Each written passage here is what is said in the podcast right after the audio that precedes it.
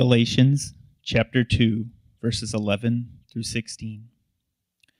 But when Cephas came to Antioch, I opposed him to his face because he stood condemned. For before certain men came from James, he was eating with the Gentiles. But when they came, he drew back and separated himself, fearing the circumcision party and the rest of the Jews acted hypocritically along with him, so that even Barnabas was led astray by their hypocrisy. But when I saw that their conduct was not in step with the truth of the gospel, I said to Cephas before them all, If you, though a Jew, live like a Gentile and not like a Jew, how can you force the Gentiles to live like Jews? We ourselves are Jews by birth and not Gentile sinners. Yet we know that a person is not justified by works of the law, but through faith in Jesus Christ. So we also have believed in Christ Jesus in order to be justified by faith in Christ and not by works of the law, because by works of the law, no one will be justified. You may be seated. This passage has one of the most stunning scenes of the early church and really of the Bible, because in it we get an opportunity to see something that you would imagine would never happen, which is two apostles having a conflict where one, Paul, to his face, is directly confronting Peter. And this isn't a private encounter. This is public encounter and it's being recorded in scripture for all time. And so we have to step back and think, what's going on? Something is very serious and it's taking place. And we know thus far, as we've been going through Galatians, that what has been taking place is the preaching of a different gospel. And this different gospel is so subtle that even someone like Peter and Barnabas, Barnabas, if you can recall, was one of the earliest disciples who actually brought Paul into the church, formerly Saul of Tarsus, who was the violent, insolent persecutor. And it was Barnabas who was truly the son of encouragement, who was willing to stand by Paul when everyone else was afraid of him. So if anyone would, uh, would, you would be surprised by who would shriek back in this context, it would have been Barnabas, because Barnabas wasn't that type of person. And yet, even Barnabas was being swayed, as Paul describes. So you can imagine how threatening this different gospel was. The true gospel proclaims that we are justified by faith alone, through grace alone. And that's in that we are declared righteous by Jesus' blood. Blood shed for us. It's an a perfect atoning work, the work that forgives sins, that counts us as righteous when we see the Father, and that righteous sacrifice is the only sacrifice acceptable to God. And so only His righteousness makes us righteous to be sons and daughters, adopted sons and daughters, welcomed into the family of God. That's at the core the essence of what Paul is arguing. And it's also what is being debated within this church, and it is being confronted in this context. And so I want to look at this story and examine it first by looking at some of the hindrances to justification in verses 11 through 14. And then, secondly, the reality of justification itself in verses 15 and 16. So, what causes them to be hindered? And then understanding the idea of being justified. So, first, the hindrances. Last week I spoke about one of the hindrances. It was the Jesus plus hindrance, you know, obstacle, threat to the gospel. As we see, it would really be an oversimplification, though, to think that the Jews were just simply bigoted or prejudiced. And it's actually that type of idea that led to a lot of the distortions historically. Even Martin Luther had a little bit of this type of prejudice. And so moving forward, you had someone like Hitler coming along and saying, see the Jews? They were always against what was right, what was good. That really, truly is an oversimplification, and that's not what's happening here. Thus far, the gospel was being proclaimed in Jerusalem, which is in the Palestine region of Israel. Jews are turning to Jesus, accepting the gospel. And if you can just picture it, that you have in Jerusalem these Jews who are turning to Christ, and Jews, just like any culture, they have a common language. They have a common culture, traditions, festivals, foods. And so all, all of these things make up the, the religious and cultural identity of the Jewish people. So when a Jew becomes a Christian in Jerusalem, they turn to Christ, but they also have these feasts and, and the way of dress and the foods that they eat, just like any ethnic group. Now, Antioch which is where one of the cities where uh, within Galatia, that's outside, it's near Turkey, so it's nowhere near them. And so, despite the difference of geography, the Jews that are in Antioch, they still dress the same, they look the same, they eat the same foods, they celebrate the same festivals.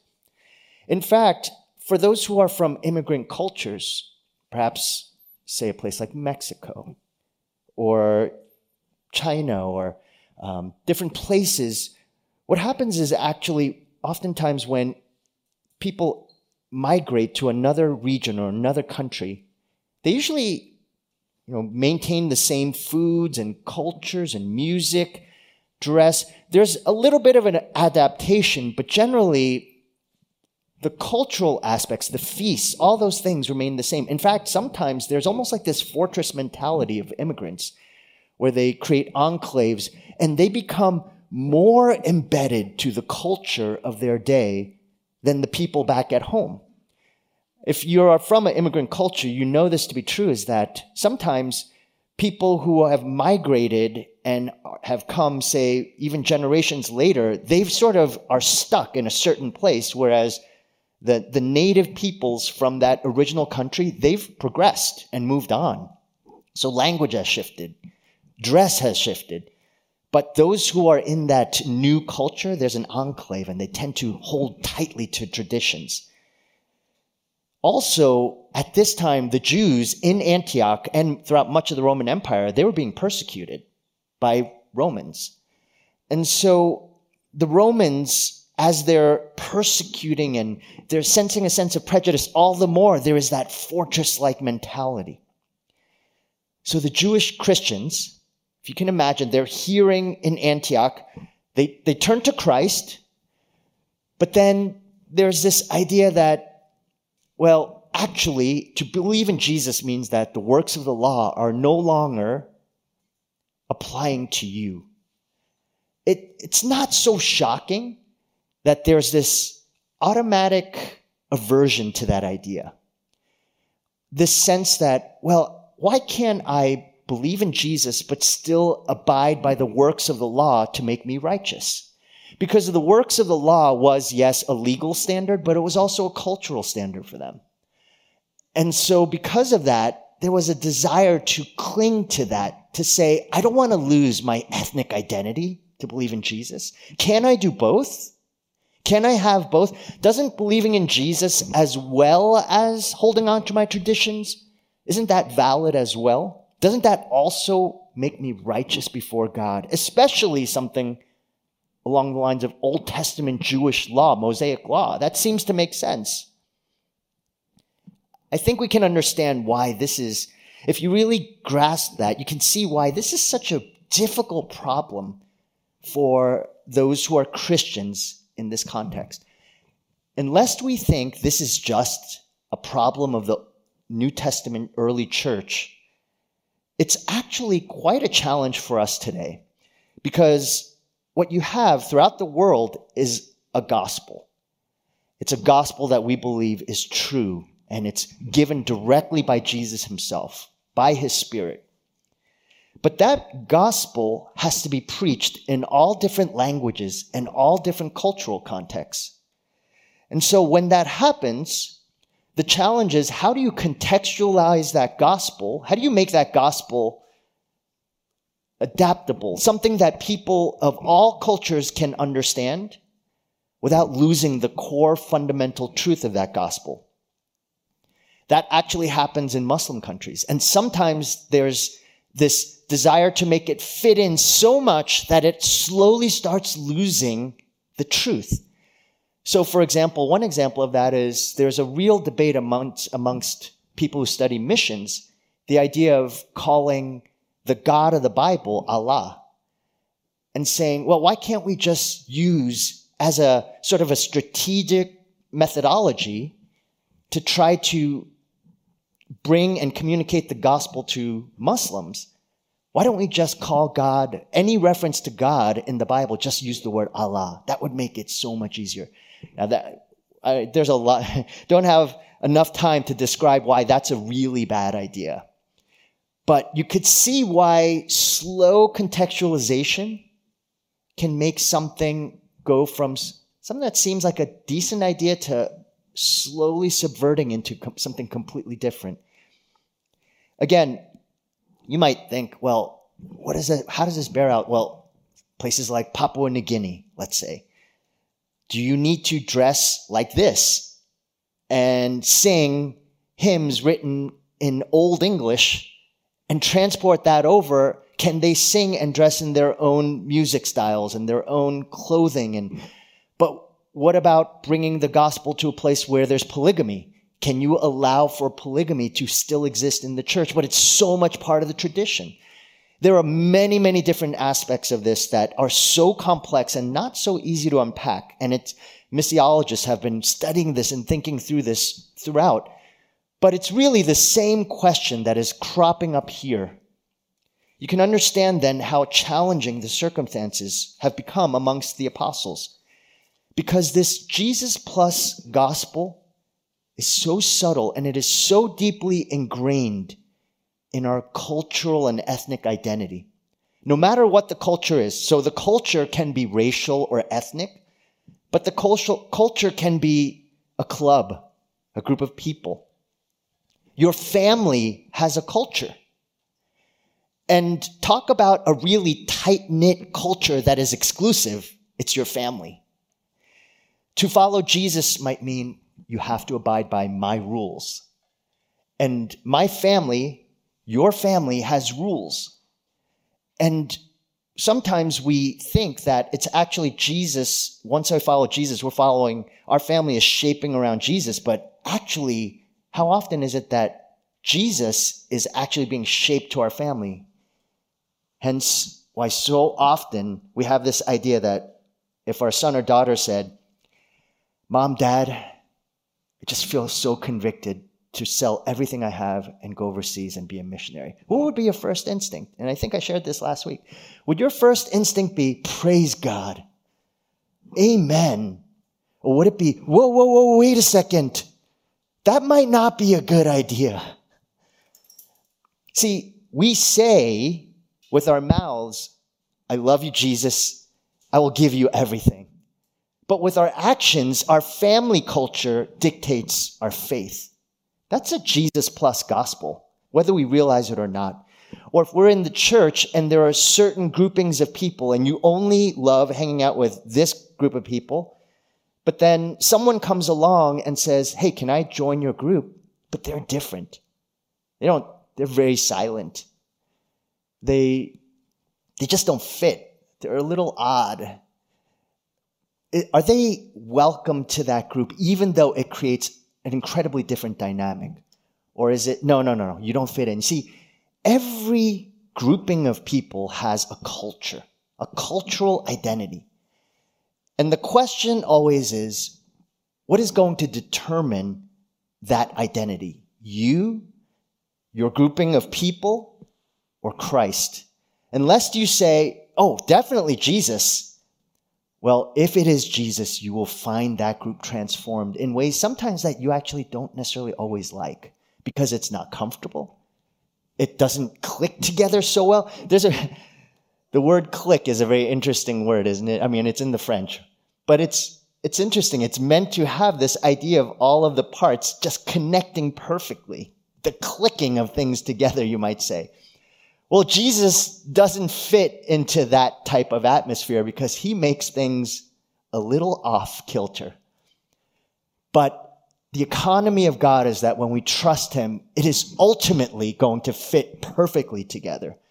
We just don't like the way that works so often. So the Jesus plus gospel is truly a hindrance to the gospel itself. Secondly, is the fear of man. Look at verse 12. But when they came, he drew back and separated himself, fearing the circumcision party. Food, as in all cultures, is so central to life. I think we all know that. I mean, we miss eating out, don't we? Eating in restaurants, eating with a group of people, laughing and enjoying. And so, for the Jewish people, the dietary laws are a significant part of their culture.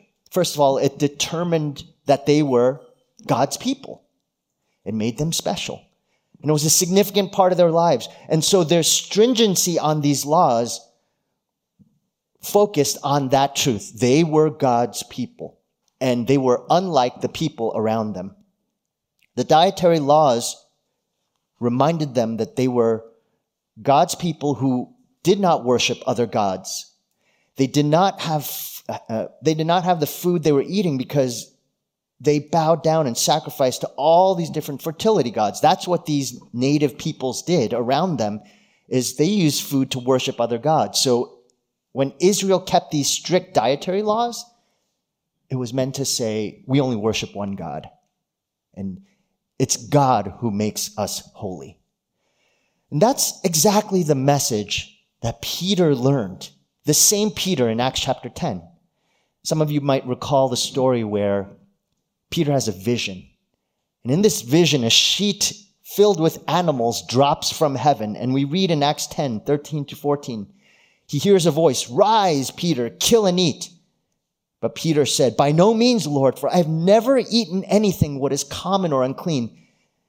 And the voice came to him again a second time What God has made clean, do not call common. Peter and all other Jews believed it was the food you at, ate that made you either clean or unclean, holy or unholy. But what Peter learns in this vision is that it's not the food that makes you holy and unholy. It's God who makes that which you eat or you holy or unholy. Now keep that in mind because look at the scene that's taking place in Galatians. In this story, we see that Peter is just like all of us. He has a fear of man. He wants to fit in. He struggles. And what happens is that he knows the gospel. Remember, Paul's whole point is he's saying, we believe this. We, meaning Peter, me and you, we believe this gospel that is found only by just, we're justified by faith alone through grace alone, not by our works. You believe this. So why are you shrieking back? Why are you not taking hold of this? Because he's forgotten the gospel. He hasn't applied it to his heart. The fear of man is greater than his desire to understand Christ. He was so fearful that at one point, he, think about it, he's enjoying food, he's, he's sitting, eating with the Gentiles. As soon as this circumcision party, this, uh, the party from Jerusalem comes, he gets up and he leaves. He drew back, it says, and separated himself.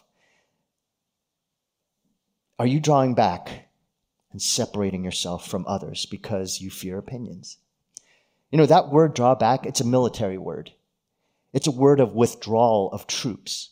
And when I read that, I thought, the first thought that came to my mind was when David had sent Uriah to the front line, Uriah the Hittite, and they're all moving forward. And David had ordered Joab, his commander, to pull back all the troops so that Uriah would be alone. And that's exactly what happened. uh, Joab pulled back all the troops so that Uriah was by himself and he was struck down and killed. We might not realize it, but when we pull back because of the fear of the opinions of others, we leave people to fight alone. And that's how tragic it is.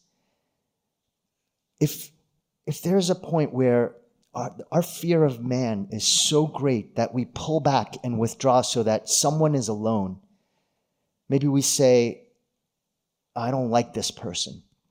I don't want to be seen with this person. Might even be someone within our church and saying, you know, I don't, I don't like this person. And we pull back. There's a physical withdrawing. Isn't this the same idea? Maybe we're sitting with a group of people and they all belong into our culture our culture of friends, our culture of ethnicity, our culture of life stage. And as soon as someone comes in, there's a withdrawing. There's a desire to not be with that person because they don't fit into our crowd. And again, this is so subtle. I don't think we intentionally do this, but this is the sinful human nature that just comes into play within our hearts oh, this person's going to mess up our game. They, you're playing a, you know, teenagers, you're playing a group of uh, a, a really great game of basketball, and someone comes along and says, "Can I play?" And you know they stink, and you know that if they play, it's not going to be the same game. Anyone who's played volleyball competitively you, you might have experienced this is that volleyball is a very interesting sport because it's very when it's done well it's it's literally like a symphony i was watching this just the other night of uh, the 1984 and 88 us olympic team it's one of the two of the greatest teams ever playing volleyball and when you watch it it's actually really beautiful well there's always this there's a expression of when someone who really doesn't know how to play that well they come in and play and the game completely changes from this really ultra competitive game to what's called jungle ball. It literally is, suddenly it just becomes, you just try to get the ball over the net. And you might be thinking, isn't that the purpose of volleyball? But there's actually all this strategy behind it. And when that happens, there's automatically this inclination I wish that person wasn't here so we can really have fun. I just wonder if sometimes, even within the church, we have that idea, that mentality of that person messes up our dynamic of what is fun, what is good.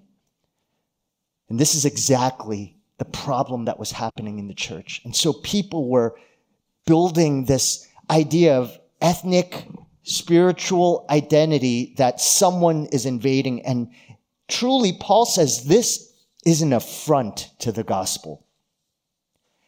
Thanks be to God that Jesus didn't withdraw from us, that he didn't pull back, seeing us and saying, you know what? You so do not fit into our community. I think I'm going to pull back from you. In fact, if God were to do that to us, it would be the most frightful experience you would ever have eternally. But Jesus didn't withdraw from us, even in the midst of knowing every wretched sin of our soul. I often think that when we think about all the different um, challenges that we're seeing even today amongst evangelical leaders of people falling from the Lord. And I know our instinct is to want to be so quick to throw those stones verbally, even post it on the internet. But just wondered if the, if the world could see what is truly in our hearts and in our mind all the time, would any one of us be able to withstand that type of scrutiny? A long time ago, when Charles Spurgeon or earlier, you know, much earlier, you didn't have the internet. So you didn't have as much uh, the voices and the negativity that is, and the criticism that is pouring out all over Today, everything is sort of left out in the open for anyone to criticize. But what if in the future there's better ways, maybe more ways to take all that you've said to Alexa? All, you know, all the cameras that you're now, and Now that all goes into this central database, and everything that you've ever said in your whole life, even in private, is now on the web in some sort of communal space where now everyone knows all your private words. Would any one of us be able to withstand that type of scrutiny? Thanks be to God that Jesus, who knows far more than even that, did not withdraw from you.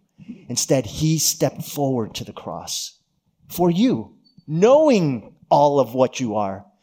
This is every reason why, uh, next, that Paul says another great hindrance to the gospel is hypocrisy. And the rest of the Jews, verse 13, acted hypocritically along with him, so that even Barnabas was led astray by their hypocrisy. Even Barnabas, again, was hypocritical. And that's why Paul just confronts them dead on. It's a stark warning for all of us. If Barnabas could become a hypocrite and Peter, who amongst us is not a hypocrite?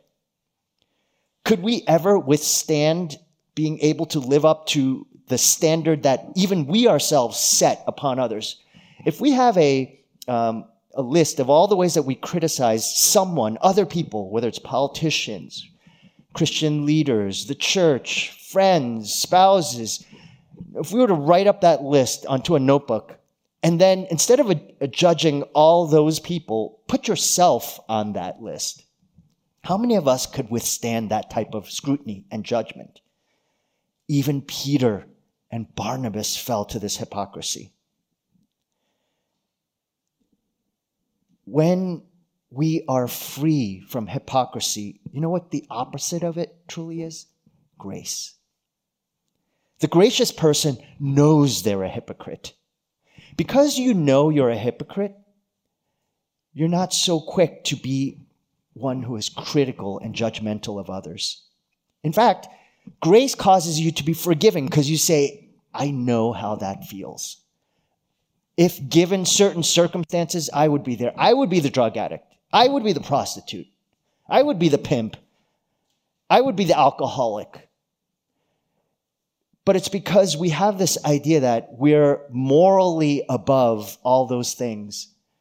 And we would never do anything like that. Should we ever be surprised when someone falls? No. I'm not saying we should look for that or think that everyone's going to fall. But actually, what keeps us from falling is remembering that we need grace and that we extend that grace and mercy to others. And the more you are gracious, especially now more than ever before, you will stand out in this crooked generation because everybody in our generation wants to punish, to get rid of, to cancel, to wipe out, to obliterate, to criticize, to destroy. This society, the church, needs to be more gracious than ever before. And if we can only get to that point, then we will see the world saying that is different. But if we're going to be out there and everybody who messes up and fails and falls, and we're going to just be alongside the rest of them saying, oh, yeah, look at them, we become very much the crowd. How would we have been any different in that crowd? We're saying, we're saying, crucify him, crucify him. We're in a crucifying culture. And until we actually become a people who understand, no, we should be the crucified ones, only then will we be able to stand up in this culture. Are we willing to stand up for the power of the gospel before any prejudices. That when we think about it, isn't it interesting how often sinners who looked like sinners in Jesus' day, the tax collectors, the prostitutes, they were the ones who loved to eat with Jesus. I mean, how often they were dining with Jesus. And then the people who loved ritual cleansing and were trying to live holy they didn't want to be seen with Jesus. And when they even dine with Jesus, like Simon in Luke 7, it was to try to trap him. Dining together is messy, especially when it's not on our terms. When someone doesn't say thank you for the meal, when you can't control the invitation list because I didn't expect that person to come, but they invited themselves. Or your place isn't clean enough. The menu, look at what you're serving, it's not good enough. We want to control everything because that's how things should be done. A couple of weeks ago, I was making dinner and Sue was giving me suggestions as to how I, sh- you know, some of the things that I should make. And my first instinct, I said it to her, I said, "Don't tell me what to do." you know, I'm, you know, I'm, I'm so great. I'm cooking dinner, and so you shouldn't tell me how to. And I thought about that afterward, and I thought, well, what a self-righteous, arrogant fool. It, it just that just leads to misery. Paul confronts this heart dead on, the hypocritical heart, and we are all hypocrites. What is the answer to all this, these hindrances? We're justified. Verses 15, 16, I'll go into it in much more detail this part next week because there's a lot to unpack here. Just going to really touch on it. Again, if anyone could claim that the law does not apply, it would have been the Pharisee of Pharisees, Saul of Tarsus which is why he emphasizes in verse 15, he says that they are Jews by birth. There's no doubt of that. The works of the law, they are important, but they need to be used rightly.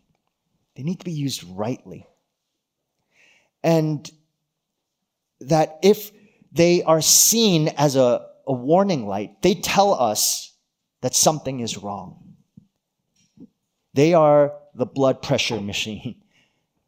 They are the, the CAT scan, the CT scan that says you have cancer. The scan itself doesn't actually cure your cancer. It doesn't actually do anything, but it is important. It tells you something is seriously wrong. So the law has its place, but it, if you try to use the CT scanner to get rid of your cancer, you're dead you're hopeless. You need a radical transformation. And so it's the gospel that brings that up. It's justification by faith alone through grace alone that changes your heart. But the law has its place. We just need to see it rightly, and we'll talk a lot more about this. The danger is when we think the law does change you. And what Isaiah says is that the law are righteous deeds, any type of attempt by us to righteously perform good deeds for God, Isaiah calls them filthy rags. I shared this with my uh, the Old Testament theology group, but it's you know, it's imagine you have worked out really hard and sweated and you take your gym socks and your all your clothing and you you know they're all sweaty and dripping with sweat. You don't do anything, but you stick them into a small little bag and then you keep it for a month. And you open it up, and I want you to try doing this. Kids, try doing this at home and show your parents, okay? And then you open it up and let them smell it. It's gonna stink so bad, you'll throw up. Isaiah says, Your righteous deeds, going to church, missions, because Paul says in 1 Corinthians 1:13, even if you surrender your body to the flames, even if you martyr yourself, if you think that's going to change your heart, it's nothing but that disgusting smelling sweaty rag. Our righteous deeds, no matter how seemingly righteous they are, will never make us righteous. We need Christ. We need his power. We need his kindness. But most of all, we need his righteousness. And his righteousness put into our account and our sins placed on him at the cross is what frees us, is what changes us, what transforms us, what gives us joy, past, present, and future forever. Pastor J.D. Greear tells of the time his oldest daughter, Karis, was six years old. She was like some of our kids at that age very timid, scared. And he couldn't try to get her to attempt any new things because she was always scared and refused to do so. And for those of you who have children who are timid, shy, scared, you can appreciate how he feels. So he tried several times, couldn't get her to change. One day, he and his other daughter, his uh, four year old Allie, were in the car. They're driving to the state fair. And he spoke to Karis and said, Maybe this year we can do the Ferris wheel. And Karis's response was, No, Daddy, I don't want to. And he responded, Karis, you know you're just going to have to be brave. Sometimes you just have to try new things. And she responded, I know, Daddy, but sometimes I feel like I'm just a big scaredy cat. And in frustration, he said, That's right, Karis. Sometimes you are a scaredy cat, and you'll never go anywhere until you become brave enough. And that's when four year old Allie spoke up and said, No, Karis, you are not a scaredy cat. You're my big sister. And this is what he said in response. He said, I felt like someone slapped me in the face with a two by four. I thought, great, my four year old is the voice of the Holy Spirit, and I'm the voice of Satan. You know, when you're justified by faith alone through grace alone, you have a new identity. You are pleasing to God not because of what you do or even fail to do. You're pleasing to God because you've been justified by faith in Christ Jesus. And that identity never changes throughout your life. You are loved. You are an adopted son and daughter of the Heavenly Father. You are justified. And you must never forget this. And when you live with that truth in light of Christ and the gospel and all that He's done, that's when true freedom comes. That's when you're not afraid of other people's opinions. You live in light of the fear of God. And that's an unsurpassable joy. That's what we call the gospel, the good news. Let me close with Augustus Toplady's words in Rock of Ages. Not the labors of my hands can fulfill thy law's demands. Could my zeal no respite know? Could my tears forever flow? All for sin could not atone. Thou must save and thou alone. Let's pray together. Father, we so often come to you with this idea that something we do makes you happy with us. Sadly, we take that idea and we maybe think of our own families, our own children. We pass along that destructive perspective. Forgive us, O Lord. First of all, for thinking that something that we have obtained makes us righteous and makes you happy with us. No, all of that is filthy. We have something far better we have the work of your Son, Jesus. We know the cross of Christ is what we need, that we've been declared righteous by faith alone, the grace alone. And so we thank you that we can look to Jesus. We can look to him and believe that only by Christ do we need anything by which we live with joy. So, Father, thank you for justification. Thank you for showing us that you love us always, even when we are in this place where we are turned from you, where we are struggling, where we are weak. We thank you that you still look at us as someone who is favored because you love us so much through your Son. And we want to respond to you by just singing of how much we are so thankful for Christ. We pray this in Jesus' name.